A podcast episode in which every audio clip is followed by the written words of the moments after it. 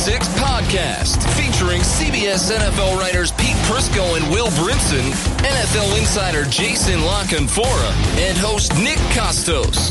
You want NFL talk? We've got NFL talk. From training camp to the Super Bowl and through the NFL draft, our fearsome foursome has you covered. This is the Pick Six Podcast. Nick and Will, Pete Prisco joining us a little later from Los Angeles at Chargers and Rams camp. Will, breaking news on a Wednesday. Devonta Freeman, the richest running back in the National Football League, signs a big extension with the Falcons, 41 million over 5 years, 22 million guaranteed for Mr. Freeman. You know, getting that new contract for Devonta Freeman, Nick, is sort of like every time one of our fantastic listeners leaves a review and rates us on iTunes. it makes me like I feel like I feel like somebody gave me forty million every time I see a new review or a star on iTunes. So go on there, rate it, review uh, the Pick Six podcast five stars if you like it, if you enjoy it. Three days a week. But yeah, Devonta Freeman gets paid. It's interesting when you look at this this contract because there are a couple factors I think that uh, that factor in. There are a couple factors that factor yes, in. Yes, yes, yes. The factors that factor in. The factors definitely factor in. A couple of interesting storylines here for me. One, uh, and you look, and I did something on how the Falcons defense is going to make a leap in in 2017, and it's in large part because when you look at the Falcons defense, what you see is a ton of young players acquired by Dan Quinn since he arrived. You know, you have Grady Jarrett, a 2015 fifth round pick, Vic Beasley, a, a 2015 first round pick. Duke Riley is going to start a 2017 third round pick potentially. Um, you know, you have Keanu Neal, a 2016 first round pick. You have who am I missing? De'Vondre Campbell, a 2016 fourth round pick. Deion, Deion Jones, Jones, yeah. All right. And so what am I getting at here? All of these guys are on such manageable contracts and so young, and you have Matt Ryan locked up and you have Julio Jones locked up that you can pay a running back this amount of money in a market that is really, really suppressed because it's not going to kill your cap space and it's probably just a three year deal, right? People always sign through 2022. Yeah, right. Nobody signed through 2022 in the NFL. And what that means is now the Falcons can keep Devonta Freeman under the salary cap. They can keep him paid. They can keep him happy. He's a critical part to the offense, but it doesn't hurt them long term because they have all these young guys.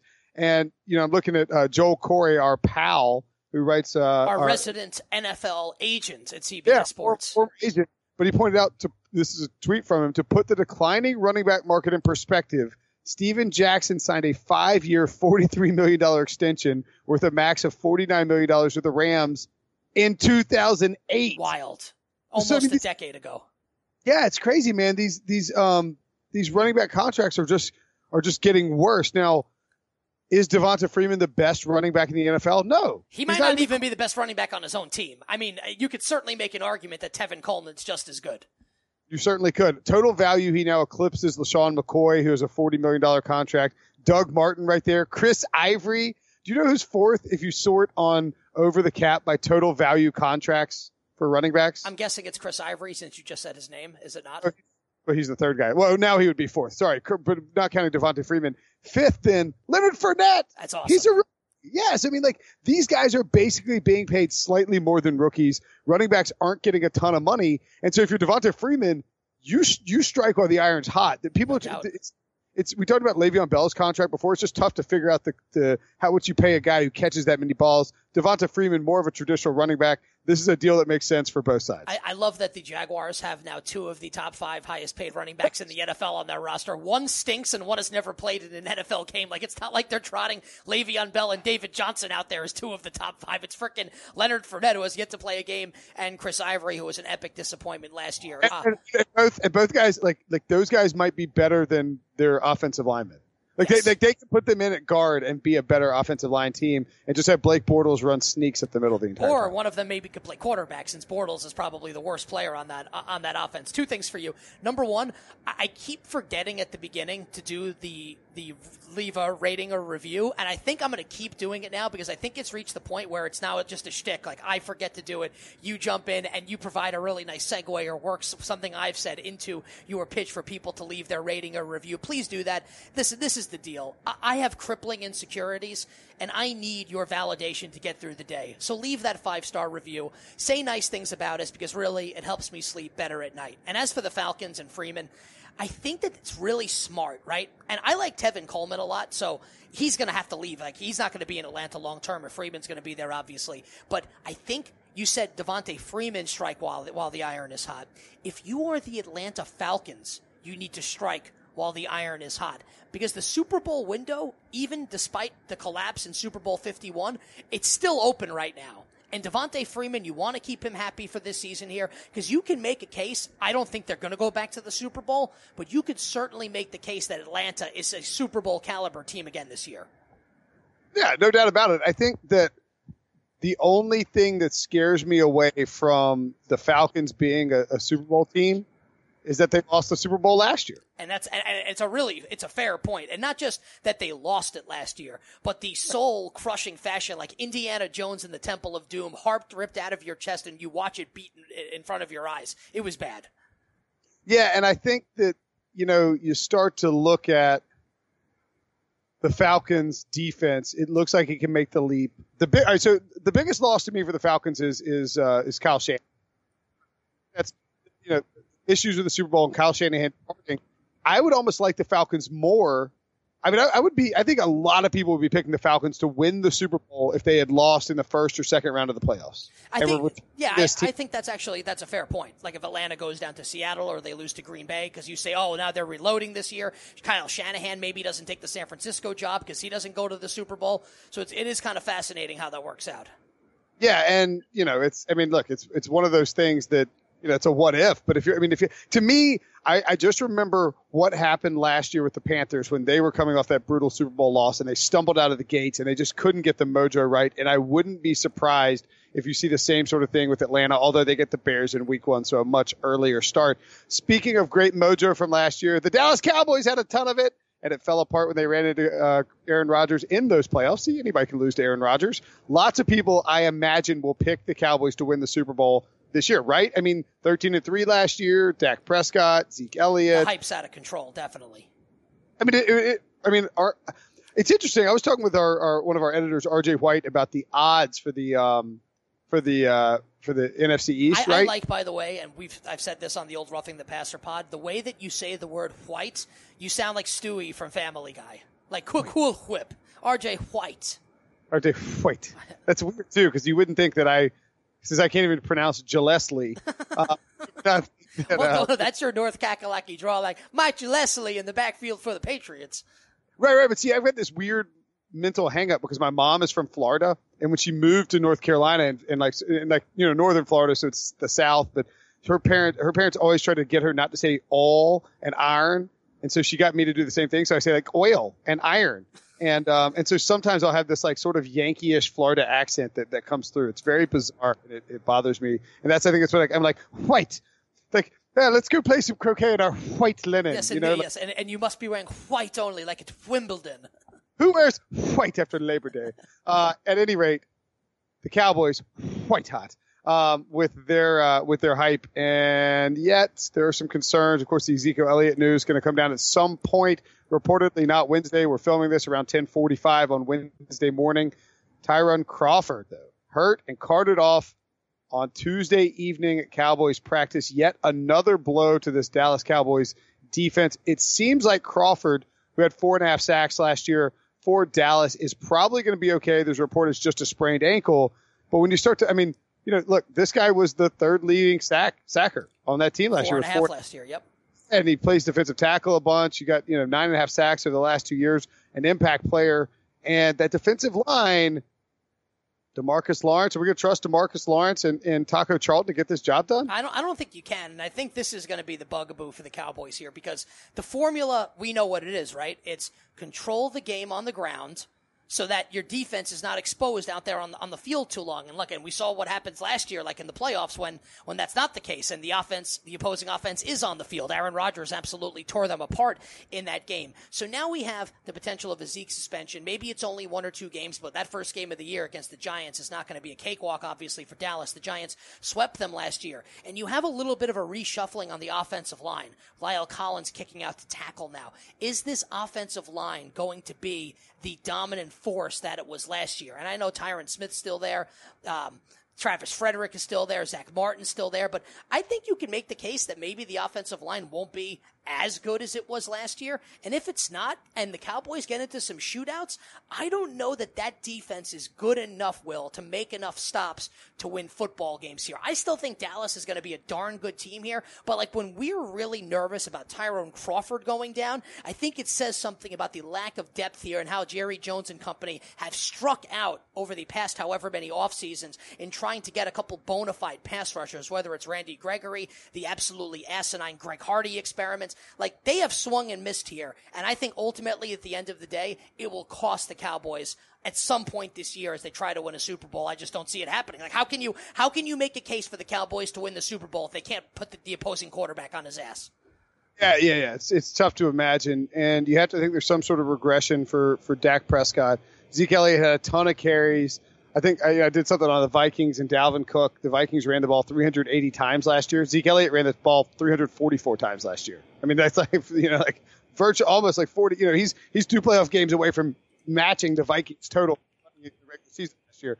Um, looking, I think it's interesting. You look at the Football Outsiders does this adjusted games lost ranking. I don't know if you've seen that or not, but it basically accounts for injury, like who's been unlucky. For instance, the Chargers have been 31st, 26th, and 31st in games lost. They lose a ton of games to injury. It's wild, the, and, and, it's carrying over to this year, obviously already.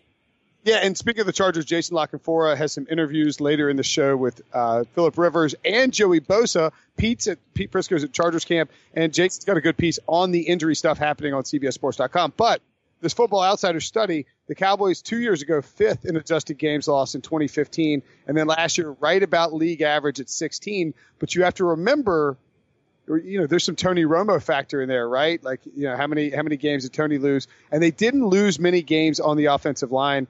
And I wonder what happens if you know Ronald Leary leaves for Denver in the offseason. Like you said, there's movement in the offensive line. I will be interested to see how much health they have on the offensive line because I think there's a potential trickle down effect should the Cowboys end up losing, you know, losing one guy gets hurt, then they got to shift some stuff, then maybe the running game doesn't operate as well. Dak isn't protected. Um, is can Dez stay healthy? I, I, just I'm not feeling the Cowboys this year. Well, I mean, well, not feeling them. What do you mean by that here? Because they're not going to win 13 games again. I think we can agree on that. But like, do you think they're like an eight win team or are they a 10 win team? Like, what, what what's your level here for Dallas?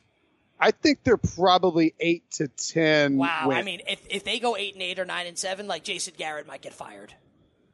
I don't think Jason. Uh, I don't think Jerry Jones is ever going to fire Jason. Garrett. Well, I mean, I think that's a fair point because like it's almost like he's a Supreme Court justice at this point. Like he loses the job when he dies. But like if they if they have a disappointing year this year, the expectations are sky high.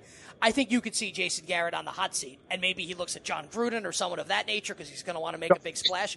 But if they, they go eight and eight, I think Jason Garrett gets fired. I don't think he'll get fired after eight and eight. I think that if he goes eight and eight, he will need to win in 2018. But I, I think Jerry, I'm telling you, man, look at the Jerry Jones backed this guy through thick and thin. I mean, like he, he loves Jason Garrett. I mean, he like he he doesn't. I mean, I, I just can't see him canning Jason Garrett. Like, but I mean, who knows? I mean, Wade Phillips was a better regular season coach than Jason Garrett for the Cowboys. Okay, yes. I mean, like that's that's almost undisputable. But yet, Jason Garrett was the one who was always there. I mean, you remember the, do you remember reading Kissing, Kissing Suzy Kolber back when the, they were both there? And it was like Jason Garrett, like like they had this like the meme was like Jason Garrett would pop in the office and be like, "Hey, Wade, what's going on?" Well, yeah, wasn't been... wasn't Jason Garrett making more money as the offensive coordinator than Phillips was as the head coach? Yeah, right. Yeah, yeah. And it was like it was like it was basically Jason Garrett's team, and poor Wade's just like hanging out. I I, I think that I don't think Jason Garrett will get fired, but I look. I don't think eight and eight's off the off the table for them. They have a tough schedule. I think more likely it's off the table. They're too good. They're too good to go eight and eight. That's just not true. I mean, the Panthers went six and ten last year. Yeah, but they were coming off, I think, a different situation, though, right? I mean, I guess. I mean, And- people. and- and- okay, so how about this? If Dak Prescott takes four, if Dak Prescott takes forty helmet to helmet hits next year, then the Cowboys could go eight and eight. well, I mean, if the offensive line struggles, like, I look, I'm just saying, it's not. I think anything between eight and eight. I think their floor is probably eight and eight. Their ceiling's probably. I don't know, 13 and 3 again. But yeah, I'm, I'm a little worried about the uh, Cowboys. Not as worried as I am about the Jets, though. Actually, I'm feeling pretty good about the Jets. Quincy Enunwa out for the season. Well, well, well, well, good, I think, is a relative term in this situation here. Because good not meaning that you think they're going to be good. Good meaning that you feel confident that your prediction for them will be accurate. I feel very confident they will go under four and a half games. And Vegas needs to move this total to four at some point. I think they're scared. They should move, they should move it to a half, and you bet the under. how low? I mean, how high? How low would it need to be for you to take the over on Jets wins? None. I, I would take- I, I I would, would- take under a half. I think they're going to go zero and sixteen. I would take it at two and a half. How are they? Like, okay, so you're gonna the Quincy Enunwa, who is going to be their number one receiver, and it sucks for the young man because he was going to get a ton of targets this year, going into going into free agency next year. So it sucks for him personally, and like you would have liked to see him out there. Could have been great in fantasy this year for fantasy players, and out for the season, leaving this Jets wide receiver depth chart. I'm going to read you some names. Robbie Anderson, baby. I love Robbie Anderson. Probably why? Because he shares your son's first name, or do you actually like him? No, I liked Robbie Anderson. I, I liked him last year coming in. He had a nice little year, and, and it's a different. He has a Y, I think. My Robbie Brinson is R I R I E. Well, he, he got those catches last year because he was on the scout team with Bryce Petty or the third team with Bryce, and then Bryce got into the game, and that was the only guy that Petty looked at. He's gonna well, he's gonna get the catches this year because he's the only breathing human on their depth chart. Did you know that there is a guy named Charone Peake who is currently listed as one of the potential starters for the Jets at wide receiver? I, I mean, I did because I was joking about this the other day. I think, but like, like we should we should have we should have played that game instead. And if I, I wish I hadn't looked it up, but we should have played a is this a real Jets wideout game? Like, like, like you name names, Jalen Marshall, Not not Brandon Marshall, Jalen Marshall. and Marshall. I mean, like, I mean, we know. I mean, Charone Peake, Ardarius Stewart, Chad Hansen, Mark. This is a murder. This is the opposite of the 27 Yankees when it comes to to wide receivers. I'm going to tell you, Nick Kostos, right now that in every single fantasy football league that I'm in, at least when I'm not drafting while I'm doing radio spots and stuff like that for these for these mock drafts, And, and you I- are and you are the worst, right? The worst, the least reliable drafter of all time. I've been, I've been on time my last three. I'm making a conscious effort to get better at life. Um, Bilal, I am loading up on Bilal Powell shares. I think that Bilal Powell might lead lead the league in targets, receiving targets as a running back this year. No, he's going to be a- stud in PPR formats. And you know who else I think could end up being a decent wide receiving option for the Jets this year? Imagine say, uttering this sentence two weeks ago. Lucky Whitehead. Oh Lucky Whitehead on the Jets now. And I actually, I like Ardarius Stewart. I loved him at Alabama. I think he's got a chance to be decent this year. But like, there is no talent on the, like, Will, we are in the year of our Lord 2017 and Josh McCown is the clear cut best quarterback on an NFL roster. Like that is a thing that is actually real. And you know how McCown plays. Like he goes out there, he's like a running back looking for contact, except he's a quarterback. Like you can't do that as a quarterback. Josh McCown is absolutely going to get hurt, probably in September. And then you're either going to have Petty or Hackenberg, who are both terrible, and they don't have anyone to throw the damn ball to. And Matt Forte is 50 years old. And I like Bilal Powell, but he's not exactly Adrian Peterson or Jim Brown in their prime. The Jets are going to go 0 16. Like the Jets are not going to win a game this season. They are. I'm calling my shot right now. 0 and 16 for the Jets. this is a much worse team than the Browns were last year. They're mean, much, they're they're worse will than the 2008 Lions that went 0 and 16. yeah. I mean, it it is. I mean, I don't know. What to, I mean, I don't know what to say. Like you, like Tyrone Peak, Robbie Anderson, Jalen Marshall, Ardarius Stewart, Who Chad are guys? William, Myles White, Frankie Hammond, Chris Harper, Deshaun Fox, Gabe Marks, Lucky Whitehead. That is the worst wide receiver depth chart in the history of football. Like like when LSU when LSU had Odell Beckham and Jarvis Landry on the same team, their receiving corps was better than this one. I mean, there's has to be a receiving corps in the in, in college football that's better than those guys right now. I'd There have, has to, to I'd have to think about it, and I'm not going to right now. But I mean, I think you're probably right that there has to be.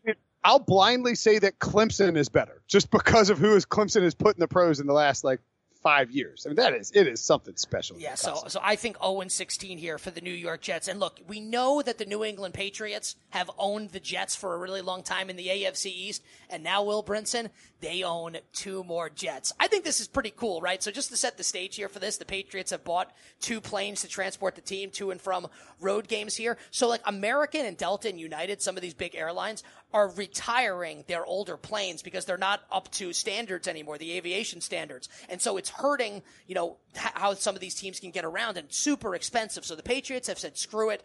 They have bought their own planes. It is emblazoned on the tail of the plane, Will, the five Lombardi trophies here. So I think this is pretty cool for the Patriots. Again, ahead of the curve, as always, from the rest of the NFL. If you had your own personal jet, what would you have painted on it, a la the five Lombardi trophies? Well, um, I, you know what, you know what I might do, Nick? I'll tell you what I would do. I would do like so. I have these golf balls that my wife get that AK gets me every every year for Father's Day. Although she slacked that, she didn't get them this year. Hmm. We didn't have a talk about that. Um, she gets me golf balls with Robbie's face on them. Well, so you so, so you hit your son. No, I face him out when I drive. But then if I and then and it actually, you know what I found? This is like I've noticed that when I get if I'm playing and I'm getting like frustrated because I'm not playing well, I could pull one of those balls out. I look at his little face. I'm like, oh, you know what? It's just golf. I'm out here enjoying a sunny day in, in beautiful summer in North Carolina.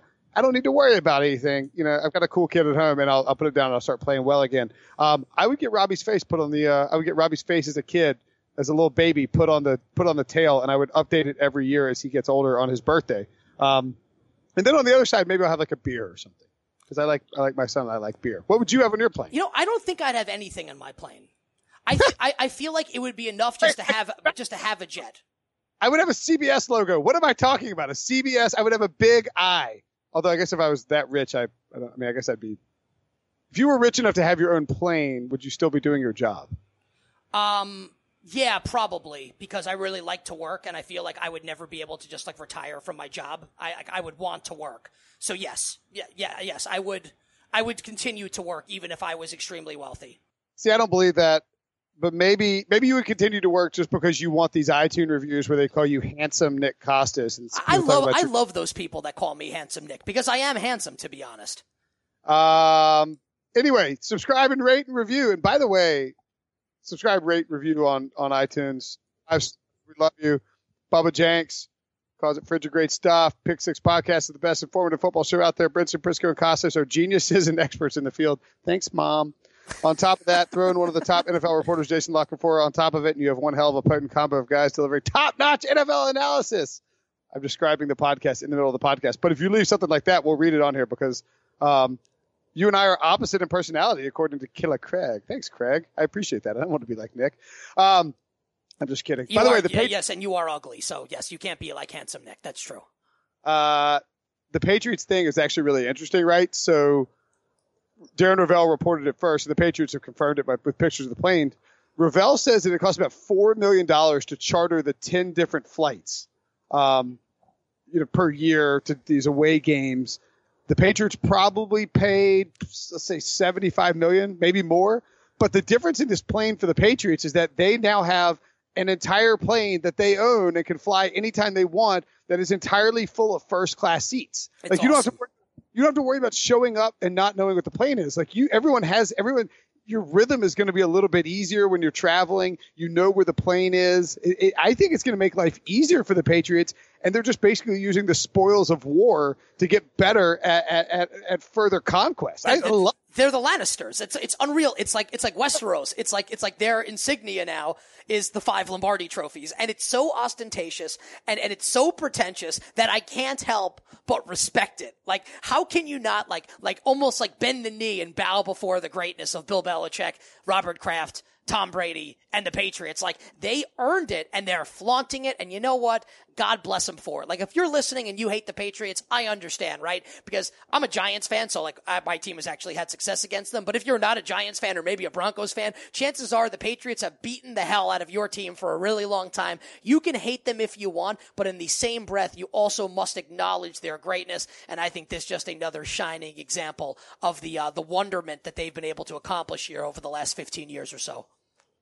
I could not agree more. The Denver Broncos have also been very good. They were rumored to be interested in a quarterback, and your boy John Elway is out here on Twitter. Did you see it this morning? I did, did not.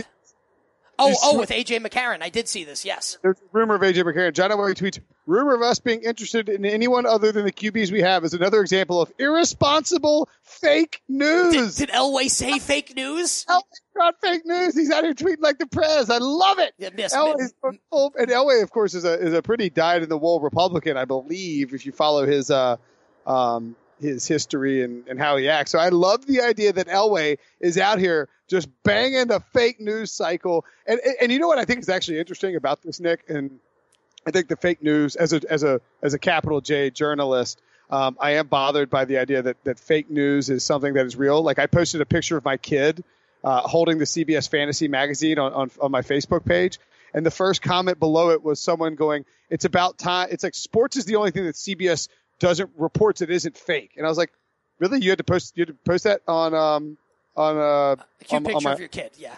or unnecessary. But I think if you look at John Elway and John Lynch, the way that they approach how they how they sort of uh, how they sort of uh, you know approach the media, they come straight at you and they're like, "Hey, look, I'm going to tweet. This is not real. That report not real." And, and instead of allowing it to fester and become an issue, they take it out of there. And I think you can see that John Lynch learned from John Elway almost in the same way that I learned about this craft from one of the great capital J journalists, one Pete Prisco. Let's go talk to Pete. How about it?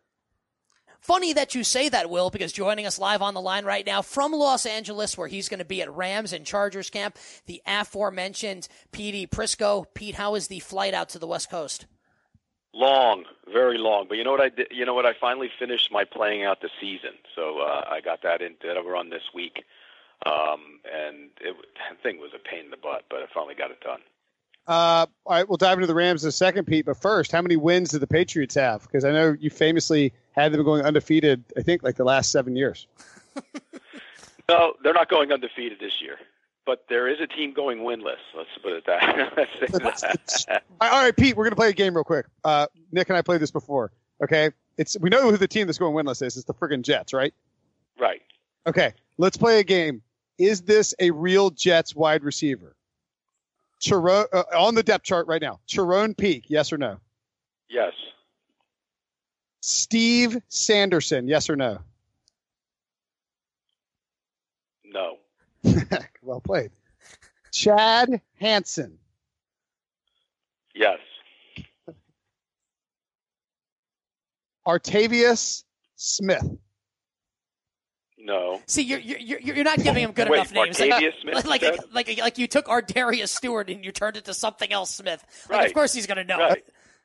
I he hesitated on Steve Sanderson though. Okay, that was a pretty good. That was a pretty good one. Didn't Steve Sanderson used to be a pitcher for the Yankees or the Dodgers or something? Like Steve Sanderson pitched somewhere in Major League Baseball. Di- didn't Steve Sanders used to be in uh, 90210? But and it's funny, Pete, because I actually said earlier in the podcast that the Jets are going to go 0 and 16. Like, like they are. I, I don't think like you can actually make the case. Like Will asked me, like, what would the number have to be for you to bet over on the Jets or or not bet the under? I said if the over under for the Jets wins was a half, I would still bet the under. what, what is it right now? I think it's Four and four and a half. It's four and a half, but the under is like two twenty five minus two twenty five. So it's you can't take the un, you know you can't take the under really. I mean, it, it, they're bad. That's a bad football team. I I mean, they have a couple good players on defense, but they're a bad football team. All right, neutral But field. all the way around. Neutral field. 2008 Lions versus 2017 Jets. Who wins? Probably the 2017, I mean 2008 Lions. That's un- that's, un- bad. that's unbelievable. I will say Jets that are- They're bad. It's a bad football team. they do get the they do get the Jaguars and the Browns. The Jaguars and the Browns are like like the '70s Steelers and Raiders compared to the 2017 Right, they're much better. It's not even. It's much not, it's not even like the Browns are much better than the Jets. I don't even think it's close. Probably not. Uh, how about the Rams? Because I know Sportsline earlier in the offseason had the Rams with an ending up with the number one pick. Uh, clearly, that that's changed with the way that the Jets have approached this tankalicious offseason. Uh, I think Pete that Nick and I are both kind of high on the Rams, and I wrote a piece, um, you know, the burning question on the Rams, uh, basically wondering can can Sean McVay make Jared Goff the next Kirk Cousins? Is that is that a potential situation for Los Angeles this year? Well, I think if you're LA, you would, you would love that idea to get to that level this season. But we draft him first overall. You'd ideally like to get him well past that down the road. Um, I look, it, it's going to be a tough challenge for him, no question about it. Uh, there's a lot, a lot of issues. You know, the offensive line's been. I think it'll be better. Whitworth is here. I think that helps in a big way. Um, uh, yeah, I do think they will be better, but it's, that's a long road to get to those numbers. I, I do think Sean McVay is the right guy. I, I really like Sean McVay. I think he's innovative. I think he's creative. I think he's good with the players, even though he's he's so young. Uh, to me, that that tells you a lot about where they're headed. But it's going to be a long process to get him to, to that level. I think. Yeah, one of the things I was looking at from like a play calling perspective too is is that last year I, I, think it was the game against the Saints. Maybe I think I'm pretty sure it was the Saints. Um, it's in the piece, and I've just I've written too much. I haven't slept enough.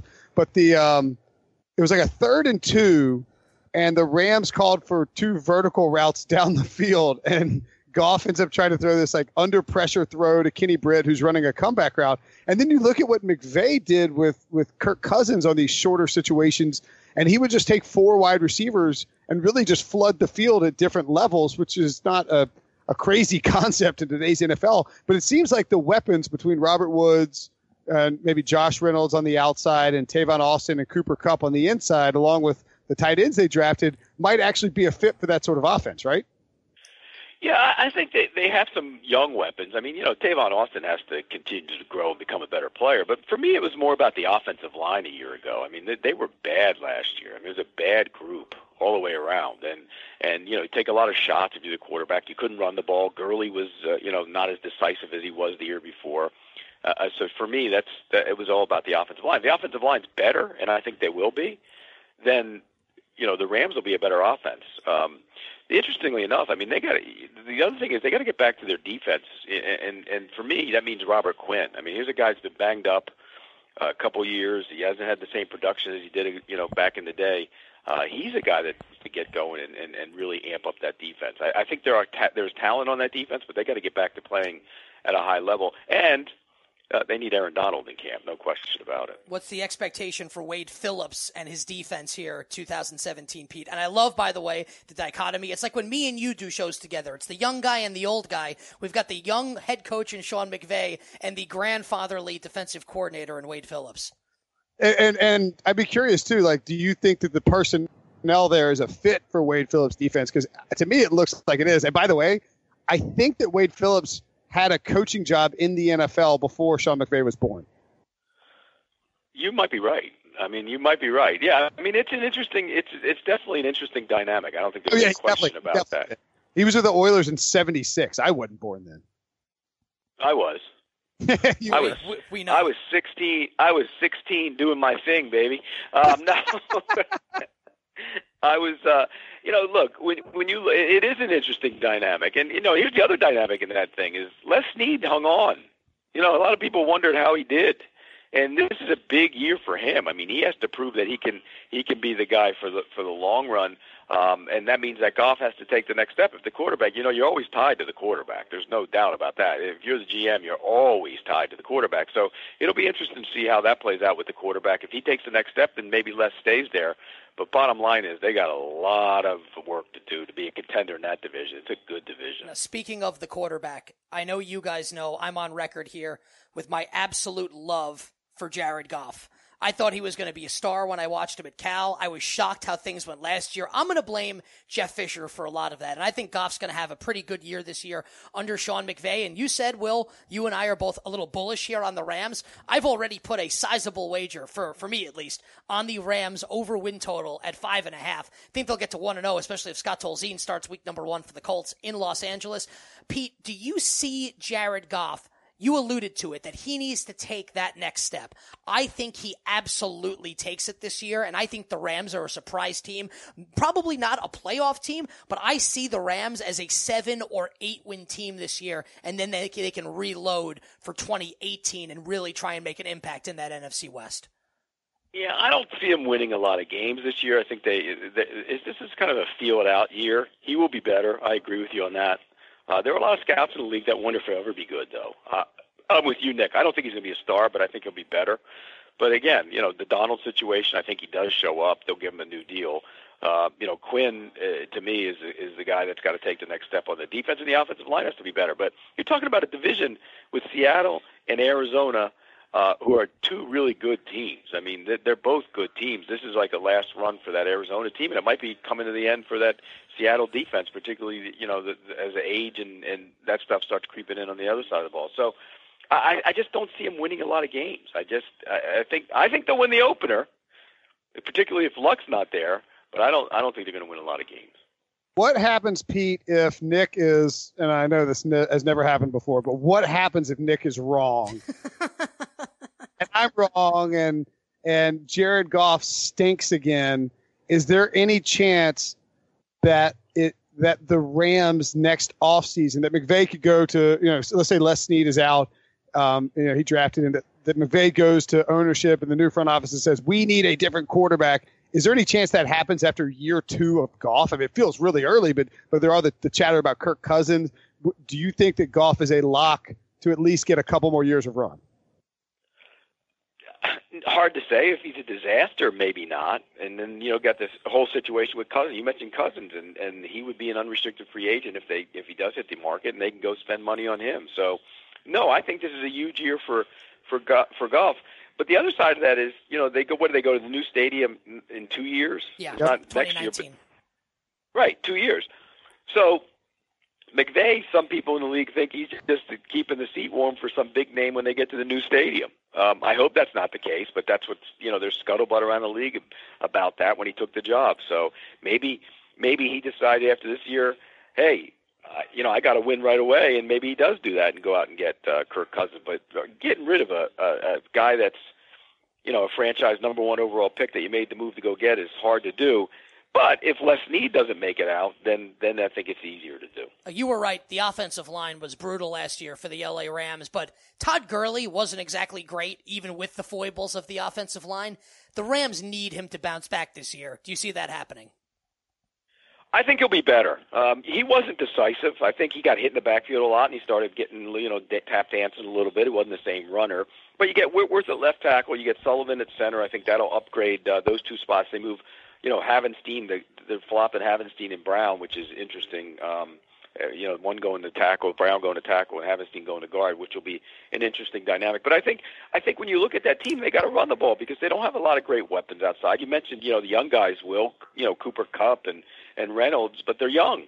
And you know Woods is a is an okay receiver. I don't think he's a number one. And Austin clearly isn't a number one receiver. He's more of a a guy that does stuff in the intermediate area. So they they have to you know the tight end situation could be good. You know with Everett and Higbee and those guys, they could be I okay love there Higbee. as well. I love Tyler Higbee, and I think I, I think both those guys are going to be pretty good this year. Tyler Higbee, by the way, Pete, I want you to watch for him at camp. I will be drafting him in fantasy leagues this year. I think Tyler Higbee is going to have a nice year for the Rams. I agree with you, and I think you saw flashes of that last year. I, and I think he's growing. He's going to be able to grow together with uh, with Jared Goff. You know, we mentioned the defense. That's, here's the other thing that we're not talking about. They're trying to fit that group in the Wade's defense. How, you know, when Aaron Donald does come back, how is he going to fit in playing in the defense that they use? I mean, I know Wade doesn't play a, a straight two gap three four, and, and we've seen guys do it before. But come on, you're taking Aaron Donald, who was a you know arguably I thought I voted for him for defensive player of the year last year, and you're going to make him do something that he has you know that that's different for him. And and don't get me wrong, I think he can do it, but there's going to be an adjustment there for those guys. Um, I guess. I mean, I feel like you kind of plug in Aaron Donald sort of wherever you want, and he's kind of like J.J. Watt. I agree. I agree. Yeah. You can do it, but still with a bit of an adjustment. No, I mean, no, Robert Quinn's Robert Quinn's going to stand up. Yep. I mean that it's different. It's it's different. yeah, so, but uh, yeah, it's going to be a little bit of adjustment. I mean, Mario Mario Williams, Demar, I mean Demarcus Ware, and um, Von Miller have all have all. I mean, Von played outside, you know, linebacker in the four three anyway. But uh, I, I was I, I don't want to lose what I had what I thought was an incredible segue, so I'm gonna I'm just gonna go, Go back anyway. to it, buddy. Speaking of runners and protection, Yes. sound the spoiler alarm because Pete, I need to know what did you think. What did you think about Bronn of Blackwater flying in and saving, maybe not saving, Jaime Lannister? That was pretty incredible. That Yes. was a great scene, by the way. I mean, the dragons are just burning everything. I mean, she's she's heartless. Remember, he told her, "Hey, you got to burn guys," and she went right on in. I love Bronn firing the thing into the dragon though and hurting him. I I was hoping he killed him, but he didn't. I want to see You the dragon want- you die. wanted they the need dragon the to dragons when they got to fight the.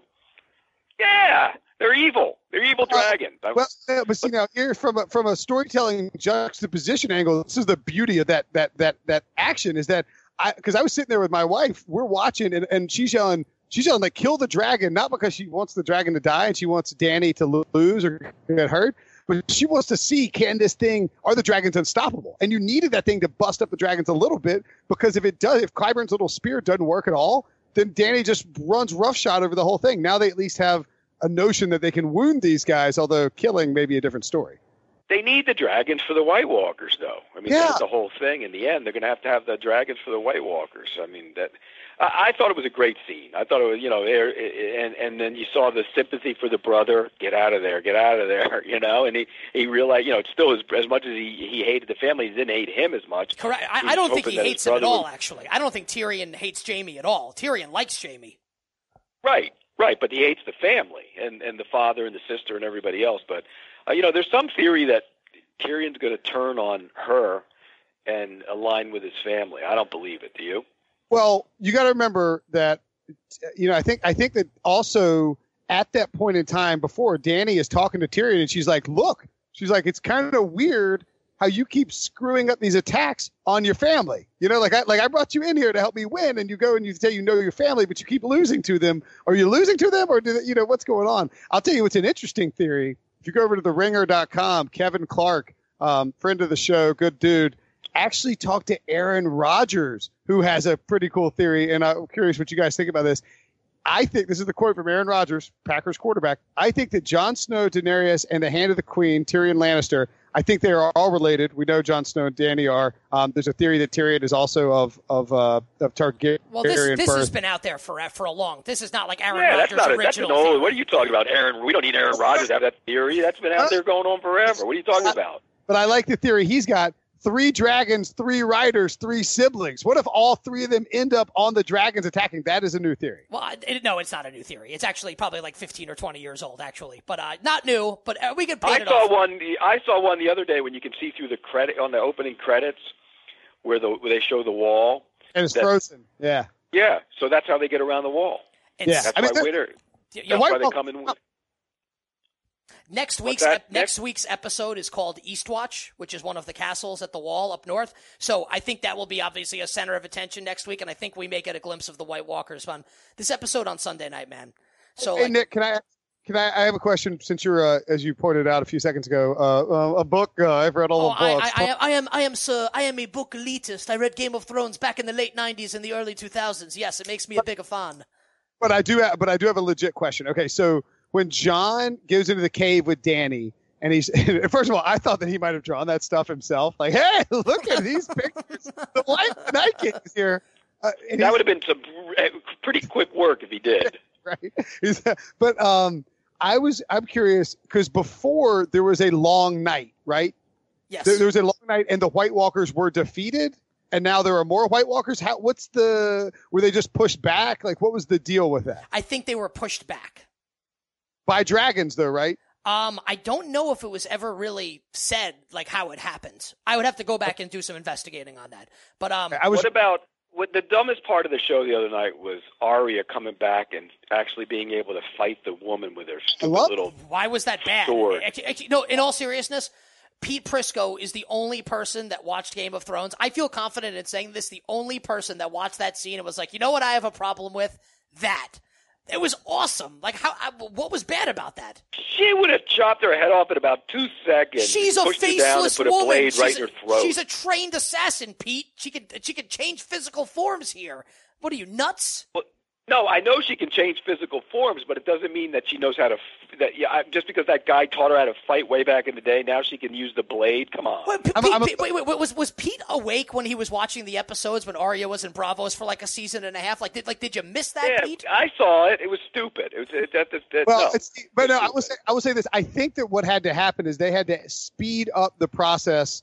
They're doing that this season. This season, like instead of having those storylines play out over the course of a full season, they're compressing everything into seven episodes to make it more entertaining to get it to get it through faster. Like the like the freaking Dothraki ended up on the continent. We didn't see a ship. Like all of a sudden, the Dothraki are just storming the the the, the continent, storming Jaime Lannister's.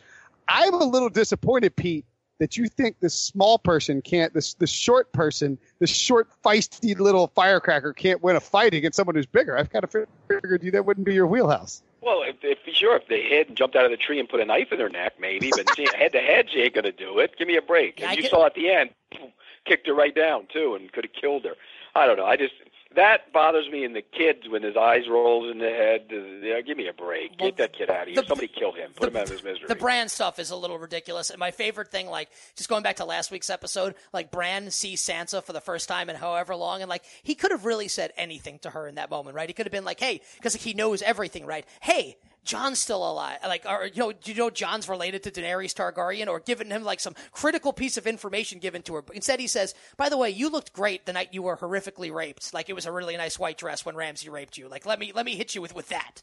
Like, really, Yeah, Bran? like- Like, that, like, that's what you say to your sister the first time you see her in years? they should have John and uh, and Daenerys hook up, and then they could have another brother sister relationship. Well, well, That's- no, that's well, she's his aunt. She's not his sister. She's his aunt. Still, She's it's, what? She's, She's his, his aunt. aunt.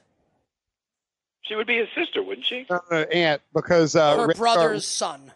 That's right. That's right. That no, she's the. That's right. She's not the son. That's right. She I thought I aunt. thought I thought it was I thought it was brother sister too. And my wife corrected me. I, I would say this, like, Brand, what are you like? What are you doing? Are you going to help anyone? Because if you know, if you've seen everything, you know everything. So quit being coy and like getting this dagger in play. Like just like, Yo, get- like screw spin- Bran. Screw spin Bran. up- I will say the movie pulled on Littlefinger where he's like, uh, and I wish we'd had that as sort of our intro to the podcast. But when he says chaos is a ladder, Littlefinger's like, whoa, like how did you? How, and then he's like, Arya has her list. It's like, okay, you know everything. How about you provide a little information about the future? So has he seen the future? Does he know what's going to happen with the White Walkers? What, I mean, what like what the hell's the deal? Does he just know the past? I, I do feel like that's going to be re- revealed at some point here. Hopefully, in the final three episodes of this year. I, I want to close the Game of Thrones talk by giving. By the you- way, one last thing. Yeah, go ahead. The, the, the, infa- the infatuation with fire is incredible in that thing. When you think back to it, all of it. Everywhere you go, there's fire. So mm-hmm. fire is clearly in play down the road. Well, the, the, big- name the first book was the fire, Song of Fire and Ice. well, no, think- that's the, that's the name of the of the series is a Song of Ice and Fire. The f- name of the first book But, is you Game. know, when you the think name about of the it, first the- the book guy- is Game of Thrones. Perhaps you should try reading it sometime. The, the the guy was you know the the big guy was you know terrified his whole life of fire because he got put in the fire. The Hound. They blew up that place with fire. They blew they they you know the fire with the in the fight with the ships and now the fire with the dragons. I'm telling you, it's all coming back to fire. They need the dragons to beat the White Walkers. I love They're this. Like this is this is live Pete's happily big ever after in the revelation is that they need fire. Like like congratulations, Pete. We all knew that after season one, episode. I'm getting one. to the point where they, I, I think I'm getting to the point where they don't know where they're going with it. Of course they know. George R. R. Martin told them the ending. Of course they know where they're going.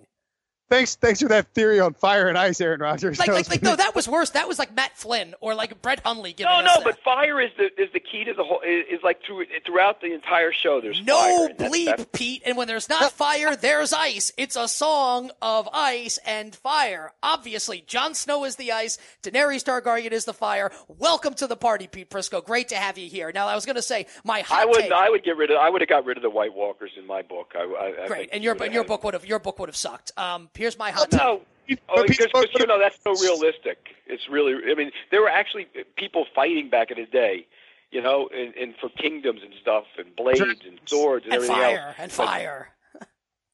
Well, But- they lit fires, they burned fires. They had then they eventually got to the point where they could fire fire. So yeah, they did.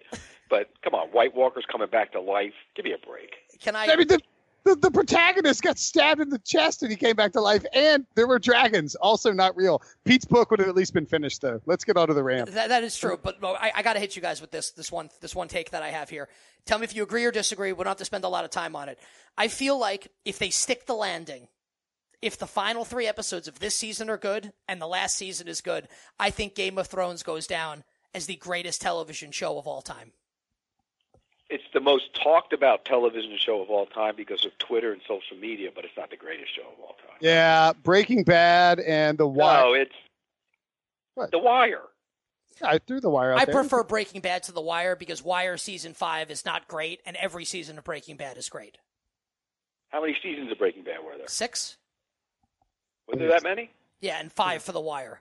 But like, but, but like, but I'm saying this like assuming that Game of Thrones kills the ending. Like the ending's great. Then I think Yeah. we can say Game- it might be the best. The Wire is better because it had so much. I mean, great act, different characters and stuff. You got to remember, in Breaking Bad, it was all about him, and his wife was annoying. She was one of the worst characters ever on any Disagree. big major series. I liked thought. Skylar. So, you did? I did. I think I'm uh, I'm in the minority here. Everyone hates her except for me. But I mean, Skylar like played a role. Like she had to be the annoying wife who was like, her, I don't know. I mean, like it's all. I, I don't know. Breaking Bad was very, very good. I enjoyed it, but The Wire is epic TV. And I think- and you guys are. I mean, you guys are too young to remember some of those series back in the day, and you know, Ash. like Mash. You know, Mash. I love Lucy. What's that? I love Nick? Lucy. No, The honeymooners. the Brady Bunch.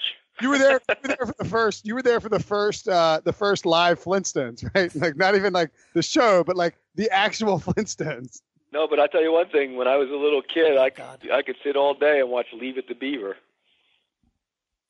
All right. Okay. I, I think All I, right. I think we're done, Will, with with this particular topic. You never watched Leave It to Beaver? We're- Jerry Mathers as the Beaver? No, we're not. Come a hun- on. We're, we're neither, neither of us is in the triple digits in terms of age. Will, where where where are we taking this now? You Okay, know- but rank your shows before we get to back to football. Rank your shows, Mister. Uh, it's going to be the Greek because you sent out a tweet the other day. Greatest show ever. I saw it. You get so caught up in the emotion of it. Wait, one through what? one through four One or through five. Um, One through five. Let's break, do your top top okay, three. Breaking Bad, Game of Thrones. Uh, I would go The Wire. Top three. I'd go. Uh, uh, go ahead, Pete. okay, go ahead, Will. Uh, Breaking Bad, Magnum PI, Game of Thrones. Magnum PI. Magnum PI. Magnum PI. That goes is so that well. is that that is weird. That that's weird. Now, Nick. I mean, uh, uh, Will. I love Magnum PI, but come on, one of the three. It's not really top three. Just kidding. I do love Magnum PI. I mean, I think that I think that for me, I'll tell you, Better Call Saul is in there as a really good No, show. No, it's not. Well, really yeah, good. it- it is, but we need to see how it ends before we can like really classify it. It's I love Magnum back in the day. We used to, my parents used to have this place where we they had a timeshare. We used to go down there and they had a pool. We used to call it the King Kamehameha Club, and we did we go there all the time over there. But come on, one of the top three Magnum PI. That's- what's the matter with you, Princeton? I- I- That, that might be the worst take ever said on this podcast.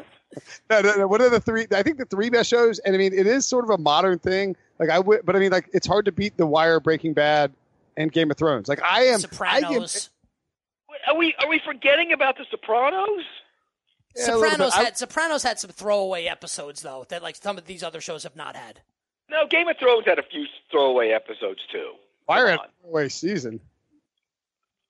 No, I would I would rank it The Wire one, Sopranos two, and maybe Breaking Bad three, and Game of Thrones four. Now, now, I, now, I now, like Will, Game of Thrones. now stay tuned I'm for just next not a week's. fantasy. I'm just not a fantasy guy. If it, it's fantasy. Now, I, I, I, I, I don't read fiction books. I read true books. I read crime. I read what's going on in the world. I read you know biographies. I don't want to read fiction. I don't want to read fake crap. I want to read. I'll watch it on TV, but I don't want to read. I want to read. Re- I want to see real. That's why, like, I don't know if you guys have watched the Unabomber thing on uh, on Discovery. who the hell wants fan- who, who the hell wants to watch that? It's fantastic how they caught him and everything. It's great. You, you gotta you, go read your little fantasy books from being when you were nine years old, sitting in your room because you had no friends. I'm gonna read Game of Thrones. Nobody's playing with me today. I'm Nick Kostos. thank, thank you very much, by the way, for that old man manifesto. And stay tuned for next week, Will, where Pete Prisco gives us the startling revelation that The Sopranos is about gangsters and The Wire is about crime in Baltimore, and Game of Thrones is about fire and ice. Thank you very much, Pete. Speaking of dudes, one is truth, one is fantasy. All right, let, let, of- let Will do his professional segue. Will, go ahead. guys who are all alone. You know who's gonna be all alone next year every day as he heads to work? Philip Rivers. He's gonna be stuck in a commute to LA. Do you think that commute? And we're gonna talk to Phil in a minute. Uh, Jason La Canfora interviewed him. That's coming up in a second. Do you think that Philip Rivers will be bothered by the commute from San Diego to Los Angeles, Pete? Uh, yes, eventually. But look, he's he's one of the all-time family guys in the NFL. I mean, he's, he's got about I mean, he's got what he got ten kids or nine kids or whatever. I think it's eight. But Philip Rivers is one of the best guys in the NFL I've ever dealt with, and I've met Philip Rivers way back day. I tell that story all the time at the Peyton Manning football camp. I went. I drove up. It was before it became a big deal. I drove up. I went to the. It was when they moved. It was in I think Houma, Louisiana back then. He drove up. Saw these three guys on the practice field. It was 120 out. There was a tartan field. It was hot as could be, and they're all sitting there doing their workouts on there. And I'm like, okay, there's Peyton. There's Eli. Who's the other guy? And I looked over, and it was this quarterback from North Carolina State named Philip Rivers. And that's the first time I ever met Philip Rivers. The guy, one of them will go down as one of the greatest underappreciated quarterbacks in the NFL. But that was a, yeah. that was a scintillating story, Pete. Like, who's that guy at the camp? Oh, it's Philip Rivers. No punchline. Well, no because nothing. the other guys had to do. Peyton makes Eli do it, right? Peyton's a maniacal, crazy man, but Philip Rivers is right there with him. That's the moral of the story. If if you didn't if you didn't read so many fiction books, you would pay attention to reality once in and, a while. And you got to remember too that Rivers, while fairly recruited coming out of high school, because you know coach's son and all that, had that he's had that funky motion, and people were kind of poo pooing him even coming into the draft, wondering if he could be a great quarterback. I think that Philip Rivers is a better quarterback in terms of his career than Eli Manning, but doesn't get the respect because Eli happened to play with some great defenses who won Super Bowls. I would agree with you. I think he's a better player than Eli Manning, but Eli will get to the Hall of Fame, and Philip Rivers might not. Can, can I throw yep. Can I throw a what if scenario at you guys here that that concerns Philip Rivers? Uh, tell me if you agree or disagree. I believe very strongly in this and believed it very strongly from the day that it happened. So the AFC Championship game, the year the Patriots went undefeated in the regular season, 2007, and lost to the Giants in Super Bowl 42. The Patriots hosted the Chargers in that title game with Norv Turner in his first year as coach after Marty Schottenheimer had gotten fired following 14 and 2. And Rivers played that game on a torn ACL and was clearly not himself. And Tomlinson got hurt early in that game. Remember all the shots of him looking forlorn on the bench in that game. And I hold the Patriots won that game 21 12. And I remember the score because I bet the Chargers plus nine and a half and they covered by a half a point. So I won that bet. Um, if Tomlinson and Rivers had been healthy in that game, I still believe the Chargers would have beaten the Patriots in that game and gone on to the Super Bowl. And then, like, let's forget about Norv because that would have done a lot for Norv's legacy. Now we're talking Philip Rivers as a Hall of Fame player here. I really, really believe that, that that Chargers team would have upset the then 17 0 Patriots in that title game. Do you guys agree, disagree with that assessment? Uh, I mean, it would have been a, it would have been right there at the end, no doubt about it. Because it was close. Because remember, like they Nate Kaeding kicked four short field goals there because the Chargers kept petering out, uh, puttering out, I should say, in the red zone there. And if Rivers is healthy and LT's healthy, they score at least one touchdown out of those four field goals, at least one. It was one of the great uh, games for a guy to prove how tough he is when people didn't think he was tough. Uh, in Philip Rivers, I mean, it was it was incredible, and he's he's might be one of the five nicest guys in the National Football League off the field might be one of the grade A, you know what's on the field. Players can't stand him. He talks nonstop, and I love every bit of it. Yeah, and I mean, look, I, I, I would, I mean, I would, I would back that. I, I think Philip Rivers. You know, if you look at, I mean, what is it? Twice that they've lost to the, yeah, twice they lost to the Patriots in the playoffs, and and I mean, it's it's one of those where that team was so good that yeah, he completed yeah, 46.1 passer rating in that game. That that that Chargers team was good enough to win a Super Bowl and I think he's had teams that have been good enough to win a Super Bowl and has at many times just been unlucky in the playoffs and then lately has been unlucky in the regular season. They've lost more games 20 31st, 26th, 31st in terms of adjusted games lost the last 3 years and they've lost all these one score games. Pete, do you think the Chargers are cursed? Or the Chargers just unlucky, and maybe there's something that's supposed to flip their way at some point. Or their doctors. I think they've been un- they've been unlucky with a ton of injuries. I mean, that's that's the bottom line. They've had so many injuries up, uh, you know, the offensive line, the wide receivers. I mean, the injuries have decimated. The cornerback got hurt last year. I mean, the injuries have decimated that team. So I think they've been unlucky because you can't, you know, can't say you're cursed if, if guys are getting hurt. I think you're unlucky. So it's like the greatness of Philip Rivers, right? So Mike Williams goes down, their first round pick. We don't know what his status is going to be this season. We know Forrest Lamp, the second round pick, the guard, he is out for the year with a torn ACL. And I feel like the beat's just going to keep going on for the Chargers because Rivers just makes chicken salad out of chicken, you know what, each and every year here. So I think the offense will be fine for the LA Chargers, but the defense here now with Gus Bradley implementing his scheme here, what's the ceiling for this defense? Defense, Pete, because I look at Bosa and Ingram, and that's a hell of a pass rush duo coming off both edges here. I think this could be a pretty darn good defense this year. Uh, I think it could be a, a very good defense. And Gus is a heck of a defensive coach. I mean, look, the corners, you know, when healthy are darn good. I mean, Verrett's a good player, and and Casey Hayward had a great year for him last year. Uh, you know, so I, you know, the safeties are okay, but when you got two pass rushers like that, and, and then you had a lot of speed. I mean, Perryman can run and Brown can run. I mean, you know, they need a better year from Corey Liuget, but the rest of those guys are good football players. I think he's going to do a good job with that defense. I think they're going to be surprisingly. In fact, let's just put it out there: the San Diego Chargers will win the AFC West. How about that? Well, they don't. Hey, even, well, they, they, oh. they don't exist. The LA Chargers will win the AFC West. Well, you know what I mean. The LA Chargers. I, am in LA. You know what I'm talking about. No, no, no. I've done so that. Nick, Nick's always got to be the first one to go. They don't exist. Well, you know what? Because the guy he was talking about, I like to be rooted in reality and not fantasy. He says a team that doesn't exist is going to win the AFC West. That sounded like fiction well, to you me. You know what Pete. I'm talking about. You know what I meant. The Chargers are going to win the AFC West.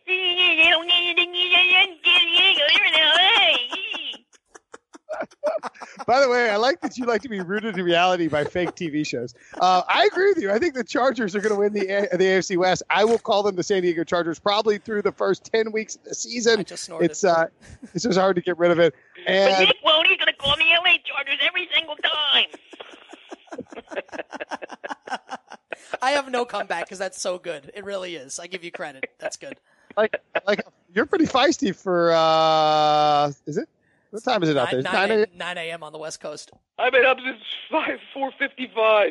Yeah, I can't sleep. I'm an old man, remember? I'm an old man. We don't sleep. Our years are going by too fast. Oh, man. All right, Petey. All right, guys.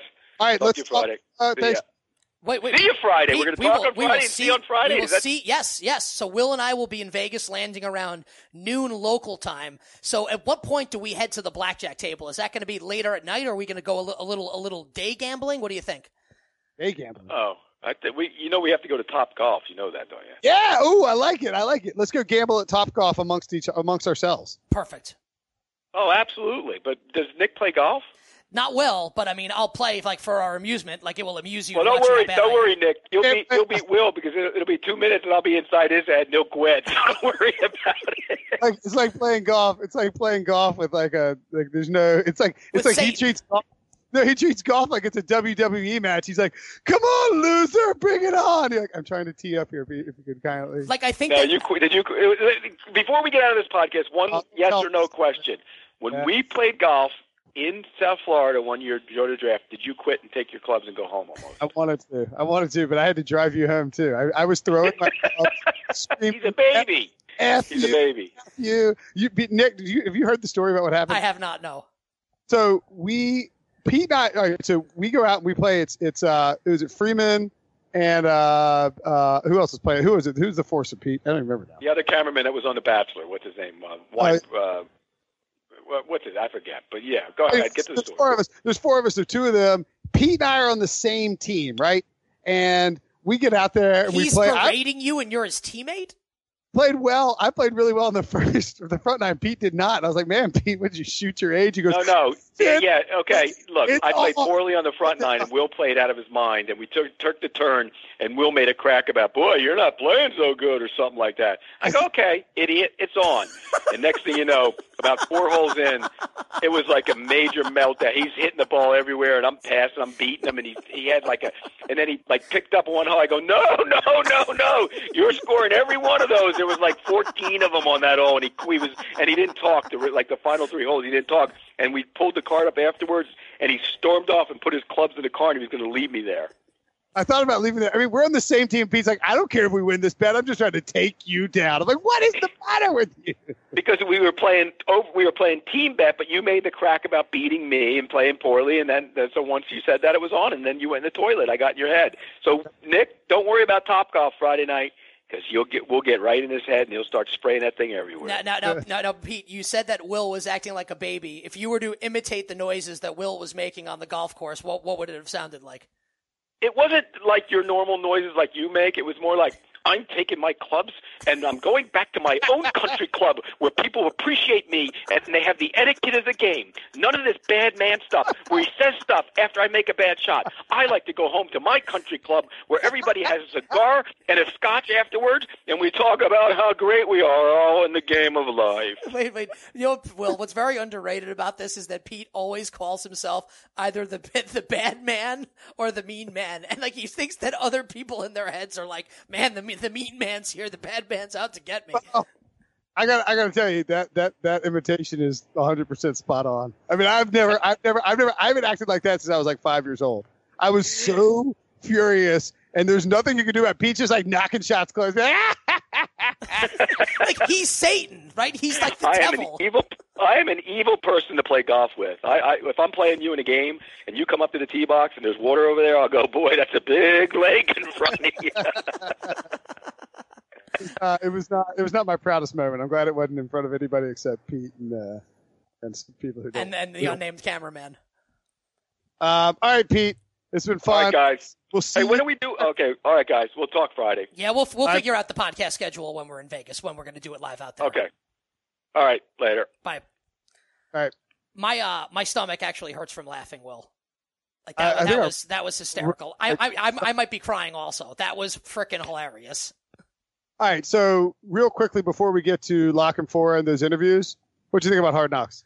I loved Hard Knocks. I thought it was like I thought it was maybe not an A plus episode because it was the opening one, uh, but I thought it was at worst an A minus. And to me, the two stars, obviously Jameis, who showed you a different side of himself. That opening scene with him, like back in his hometown, and like how his house was almost more like a daycare center than a house. Making a baby. Yeah. That cockroach is having a baby. That that will. like, That was Oh, unbelievable. You're right. The co- the cockroach and Jameis is hilarious, and I love Gerald McCoy too. I thought his kids were adorable. I thought his rant to the reporters about how no, no one else on the team except for Jameis really matters was great. And I thought the funniest person on the episode, the funniest person, might have been how about Doug Martin, suspended for a couple games here. His cameo, like going up there and sweeping rookies off the stage who were uh, who were not performing well in the uh, the rookie hazing event. So I, I thought it was a great first episode, and I think that this has the potential to be the best Hard Knock season, maybe since the one where Joe Philbin cut Chad Chad Ochocinco on camera, which was pretty pretty riveting. I think this is going to be really good. Yeah, and you got to remember the last three Hard Knocks seasons. So you have the Dolphins, right? And the Dolphins thing stunk, with the exception of Lauren Tannehill and, and Ocho Cinco. Love Lawrence Uh, Tannehill. And then you had the Falcons, which was terrible. And then you had the, the Texans last year, which was okay, but sort of forced drama. You could tell Bill O'Brien didn't want to be there. He's just doing, trying to do his thing. And then J.J. Watt, being J.J. Watt for the cameras. Not great seasons, I don't think. I agree with you. This has the personalities. DeSean Jackson, they're playing him up. He's going to get run. He likes the camera. He likes to has swag, as Jameis Winston points out. Jameis is fantastic. Uh, Billows, the, uh, the the the the rookie Riley, linebacker, yeah. yeah, yeah, Riley Billows. I mean, it, like he dropped fifty. Did it Riley Billows? He dropped like forty-five f bombs in thirty seconds, which was fantastic. Uh, you saw that. You saw him.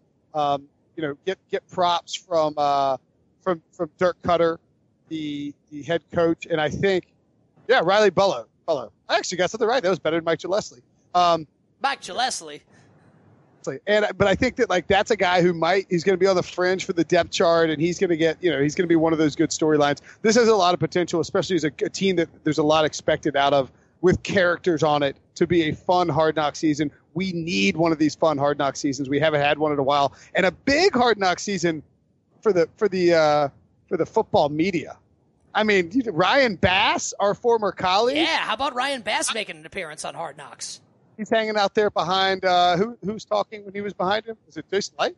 I think it was Jason the GM. It might have been. it was Jon Gruden, and then uh, Dan Graziano of ESPN pops up in in uh, in in, uh, in in Dirk Koetter's office, sitting down having a little chat with him, and you see these uh, media everywhere. You know, We did like that. Will. Did like that. And and we like the NFL media, and we like good stuff out of the NFL media. Tell the listeners what they're about to hear, courtesy of one of the best members of the NFL media, our NFL insider, Jason La Canfora.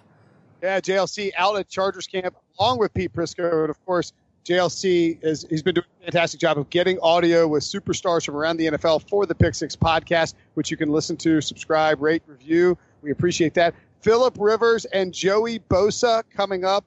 Rivers, of course, ask about the, you know, what you ask Rivers about. And then Bosa, ask him if he knows who Jeff Spicoli is, because I don't know if you've heard Joey Bosa talk, but he sounds like a surfer. He sounds like it just. He's like, yeah, I mean, like I guess it was like do uh, like Zach Brez and do stuff with like Melvin to be cool, man. Cool. Like, is, does he know who Jeff Spicoli is? Has he ordered something for Mr. Hand? Has he brought a pizza to Mr. Hand's classroom? We'll find out when JLC talks to these guys next.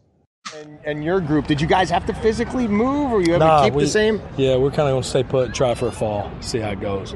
13 years in one spot, it was hard to just pick up and move, and uh, I think we're gonna, I think we'll be able to make it work. About an hour, about an hour each way, but um, yeah, it's been good. I mean, I, you know, I, natural progression, right? Of, of you know the natural motion that you would expect, but it's grown into really excited and fired up, getting to see StubHub last week, kind of get, get a feel for how, how, what that environment has a chance to be like.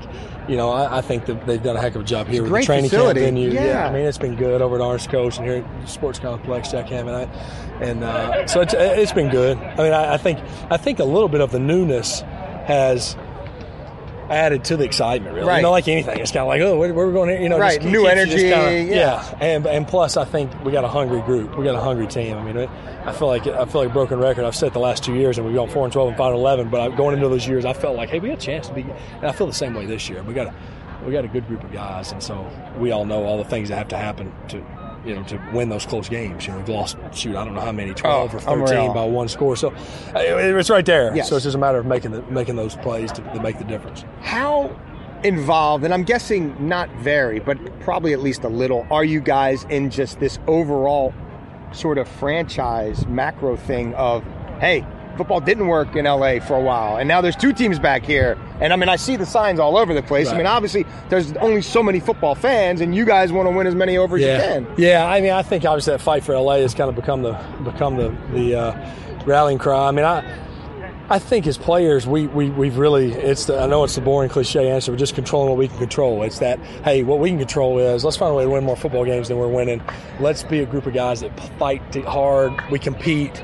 Uh, and and make it people go shoot I, I want to go check the Chargers out you know and and we know uh, uh, you know that, that that takes time but I think like anywhere to me just in general, human nature, people that are real, that they can relate to, that are genuine, that play hard, that th- those are the kind of the kind of teams and people that people like to pull for. And so I think if we can just be that, be ourselves, not try to go, hey, we got to go have this, you know, master scheme. Right. And and, and and that's not to slight the hard work I know upstairs people have done, but as players, it's like let's just go out and cut it loose and play and make people go, shoot, let's go down to StubHub on Sunday. You know, it- turn it into that type of team Right. that they want to pull for. Right. You you mentioned all the close games and how these seasons can turn on a play here and a play there. You guys have been snake bit in the injury department. I know that they brought in some consultants and tried to change up OTAs. You've been around here as long as anybody. Could you see a, a, some tangible differences and and and I guess how they were trying to manage guys' bodies in so much as you can keep injuries out of football? I mean, they're going to happen. I think so. Yeah, I mean, I, I think one, I because I, I've been very close with every strength coach we've had here in the past, so I've always thought we were doing the right thing. And and so to say, oh, we finally figured it out. I mean, I do think some of it is like I, I, I don't know. You know, some of it is you just throw your hands up and go, what do you do? Um, but yeah, I mean, I think I think every time there's been a change, they've tried to do all they can to help us. I feel like I feel like we're strong and. Uh, and you know, so far we hadn't had anything. We lose Forrest Lamp, you know, last week, second round pick. We haven't had our first round pick yet, so it's kind of that. Those two are, are, the, are really the only place we've been bit real hard. Right. Um, but I, I don't know. I, I think I think we, yeah, I think they've done they've done all they can, and then some of it is hey, maybe it'll maybe it'll, it'll just fall our way this time How are things from the going? injury standpoint. Right. Yeah. How are things going with the sort of a reshuffle of offensive line? Russell, obviously, he's an accomplished tackle. Um, you feel like that those He's- five are gelling. Yeah, I tell you what, he's been. Uh, I didn't know him at all previously. Obviously, I know he, I knew the player he was, the Super Bowl in Seattle and, and, and then Denver. But he's been even more impressive than I than I really knew. Uh, just from physically, he's really good, but he's really sharp. He's really sharp as far as just the, he, he, he, he, he, works at it from a mental standpoint. He doesn't just go out there and say, "All right, I'll just, all right, just I'll block this guy." It's there's a lot that he he, he he's a student of it, and and he and Slauson together are a good a good tandem right there on that left side, and then Pulley in there at center, and Dan Feeney, the young guy, and Kenny Wiggins, who's who's been a scrappy player for us and done really well, and then Joe Barksdale's kind of been that uh, steady guy at Yeah. right tackle. So I think that group you know, has got a chance to be a really good group, and uh, they keep working together. They can and keep them all out there together. That's where I, mean, I had Keenan last year, Woodhead. We had all that, but up here, when it's a different guy every week somewhere, it's hard. When you talk about running the football and yeah. communicating protections, and so hopefully we can keep uh, whatever five. We're going. To You always need six, seven, and eight. But right. if we can keep them out there for the most part, it'll help us. I guess all you can do is say a few extra pairs, eat a few more Wheaties, and just keep your fingers crossed, you right? That there that the, the, stupid football gods are on your side. Twenty-one guys on IR, I think it was. It's crazy. It can't happen again. At least I'll, I'll say it. You don't have to. I appreciate your time. That was Jason La Canfora with Philip Rivers. Next up, JLC speaks with Joey Bosa. Yeah, I mean, take one step at a time. Uh, I just want to get better every single year. I look back at college, uh, my three year career there, and I could notice a very significant difference in my play after every single year. Um, so I'm just trying to continue that and uh, keep working on my craft and getting better every day. I don't want to speak for you, but I imagine you think the sky is the limit. Is it not that your expectations for yourself are pretty high? Yeah, they're, they're definitely high. Um, I mean, I, I still 12 games is uh, not really a big enough sample to really know whether you're the real deal or not. But uh, I mean, I think it's important to believe that you are. I mean, any player in the game. Um, but right now, I'm not competing with anybody else, just competing with myself to try to be the best I can be, and uh, I think that'll that'll work out really well. I know most of this T-Reed. stuff. I want to be like this guy when I grow up. Me too. I know that a lot of this goes on over your head, but at a at an ownership level, but the team moving to LA and this sort of competition with the Rams and yeah. trying to kind of win people over and make this Chargers town. Do, do you guys feel any of that as players? Uh, I think as a team we try to focus on one thing, and that's winning games. Uh, we took the movie relatively well. Um, I think guys like it out here. Um, I mean, it hasn't been too hard. It's really not that, not that big of a move. Um, but no, I think the team's just really focused on one goal, like I said, and that's winning. Uh, all the outside noise kind of hasn't affected us. Do they ask you to do more from a marketing standpoint or anything? You know what I mean? Like yeah. as a face of the franchise kind of guy, or someone people might be able to pick out of a lineup. Yeah, I mean, the opportunities in LA are obviously going to be greater than uh, in San Diego. Not not taking anything away from San Diego, but it is what it is. Uh, it's one of the big, one of the biggest cities Major, in, the, yeah. in, the, world. Um, huge market, um, but they can chew you up and spit you out. So you better uh, come to play. And uh, we obviously know that there's a lot of sports and a lot of entertainment and plenty of different things to do in LA. And we got to fight to to win some people over here.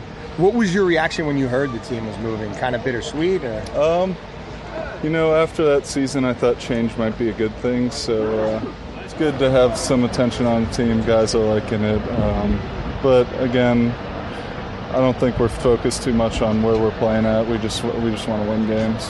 Finally, a lot's been made about some of these crazy. Some of them are crazy injuries. Some of them are normal injuries. But there's been this injury sort of bug yeah. around here. Now your first and second round pick are gone. Yeah. I mean, is it? Any, I mean, the guys like look over their shoulders now, like, geez, it was. Yeah, I think it's just part of the game. Uh, people are going to get hurt, and there's going to be a lot of injuries. Hopefully not on on the team, but I mean, it's it's everywhere you look. Obviously, last year was a pretty pretty crazy year for injuries, but um, I think guys are in really good shape, and they're they're. Uh, really trying to take care of their bodies. They make it a, very important to them, or they make it very important to the team that they to stay on the field for 16 games. You got to make sure you're taking care of your body every single day. So. Um, it's unfortunate that those two guys are out, but uh, we're going to just keep working and hopefully minimize as many as we can. One, one final thing. Can you surf at all? I have this image of you. like, you ever see Fast Times at Ridgemont High? You know who Yeah. Jeff Spicoli is? Yeah. Like, I could see you, like, in a Spicoli wig, like, on a Yeah. surfboard, like, go see the Chargers kind of thing. Yeah, I'm, I'm a little too big now to I'll sink them, but uh, no, I, I've gave I've given it a go before. I used to have a surfboard and longboards are fun. They could hold me up, so or uh, paddle boards. So those are those are fun. My dad. My dad's always on that in the canal uh, and around the beach down in Florida, so I could I can do that. Not Not Yeah. a short board though. Yeah, at this point, don't risk it, right? Yeah, no. hey, man, I appreciate you. Great stuff from Jason La Canfora with both Philip Rivers and Joey Bosa. And Will, we are done with the Wednesday edition of the Pick Six. I will see you out in Vegas. See Pete Prisco in Vegas this Friday. Looking forward to it. Will, what can the listeners do if they've enjoyed what they've just heard? If you love what you heard and you want more of what you heard, subscribe, rate, review. That will mean more of us because our bosses will help us out. Um, and you know, like if we get a bunch of reviews, then we can say, hey, give us portable mics. We're going to Vegas to record shows, or you know, we're going to go here to record shows, and then we can do like we'll bring beer and feed you guys beer for your reviews and stuff like that. These are empty promises. Nobody can hold them to Yes, me. and, and or bribery. and or bribery. Yeah, sure. I think that's illegal in some states. At the Kostos on Twitter for Nick, at Jason La Canfora for JLC, at Prisco CBS, and at Will Brinson. Thanks for listening to the Pick Six Podcast. We'll see you guys on Friday.